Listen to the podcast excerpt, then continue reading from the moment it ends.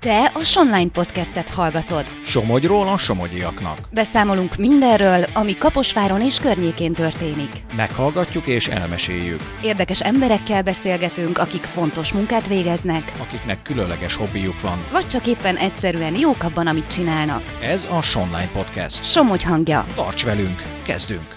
Megkezdődött Lengyel Tótiban a diószüret. Hogy alakul az idei év, mikor kezdődött, és mennyire kedvezett az időjárás a, a diónak? A diószület az idei évben a múlt héten szerdán indult, és várhatóan október közepére fog befejeződni. A termés mennyisége a tavainál biztosan egy árnyalattal több lesz, de az igazán jó hír az az, hogy a minősége sokkal, de sokkal jobb lesz az idei évben, mint a tavalyi évben volt. Az idei évben idáig 600 mm csapadék esett, ami azt jelenti, hogy a dió mérete és a dió bélnek a minősége sokkal jobb, mint az elmúlt évben, ami volt. A bél girizdek ki vannak telve, csodálatos íze, aromája van a diónak. Úgyhogy semmi akadály annak, hogy egy jó bájgli készüljön karácsonyra. Ö, mekkora területen kezdődött meg a szüret, és milyen munkafolyamatok zajlanak most? Nekünk 200 hektár dió ültetvényünk van, ebből durván 100 hektár a termőkorú, és a másik 100 az még a nem termőkorban van. Ez durván ez a 100 hektárból 30 hektár az, ami többé-kevésbé betakarításra kerül, azért többé-kevésbé, mert a dió folyamatosan virágzik, ennek megfelelően folyamatosan éri.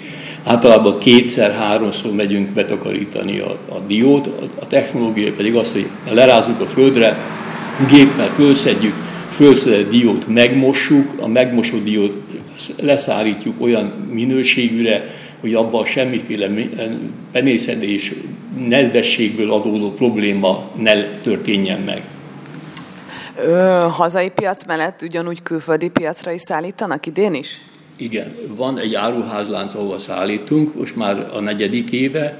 Az idei évben folytatjuk a magyaró betakarítását, illetve az áruházláncba történő értékesítését. Ennek a magyarónak egy részét megtörjük és bélként értékesítjük. A, dió, a héjas diónak a, egy része a belföldi piacon kerül értékesítése, durván a kétharmad pedig exportra kerül, alapvetően Németország, Olaszország, Ausztria irányába helyi és környékbeli dolgozókkal is dolgoznak. Gondolok itt arra, hogy a gépi szedés után azért még a kézzel körbe mennek még az ültetvényeken. Mennyire könnyű, nehéz munkaerőt találni?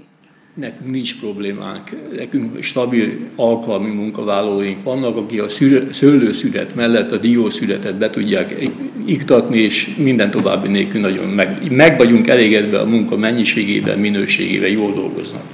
Egy diókampányban mennyien dolgoznak az állandó és alkalmi dolgozókat tekintve?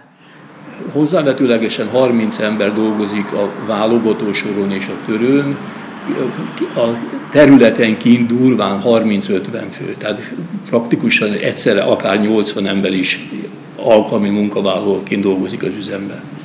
Említette a szőlőt, nagyon sokat kellett a peronoszpora lisztharmat ellen védekezni. A diónál többet kellett permetezni, vagy akár gondolok itt a dióburok fúrólégy okozott problémákat idén? A dióburó fúrólégy az idén nem jelentkezett. A problémát pedig igen okozott. Ez a 600 mm csapadék azért viszonylag sok csapadék, a gombabetegségeknek, a baktériumfertőzéseknek kedvezett, hogy kézbe tudjuk tartani a növény egészségi állapotát, ez sokkal több növényvédőszert kellett felhasználni, és a beavatkozások száma is növekedett.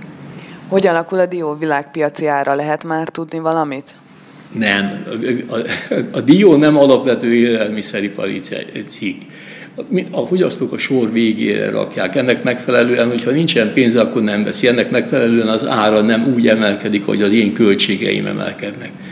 Tehát a, a változatlan jó hír az egyik a környékbelieknek, hogy üzemel a bolt, ahol diót, héjas diót, dióbelet, mogyorót, mogyoróbelet fogunk eladni.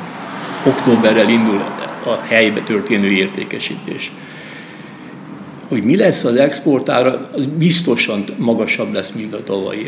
Tavaly egy olyan túltermelés volt Európában, hogy katasztrofális értékesítési lehetőségek voltak, jelentős készletek maradtak benne Franciaországba, a nagy termésből adódóan a beérkező import, ami Csilléből, illetve az Egyesült Államokból érkezett, ez fölborított mindent.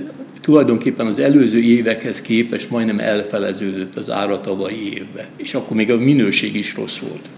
Milyen fajták, amiket mondjuk aki ide ellátogat Lengyel Tótiba is vásárolhat? Az alapfajta, a magyar fajták a 117-es, Tiszacsési 83-as, illetve Milotai 10-es. Ezek a fajták vannak, ezek beváltak, jó fajták.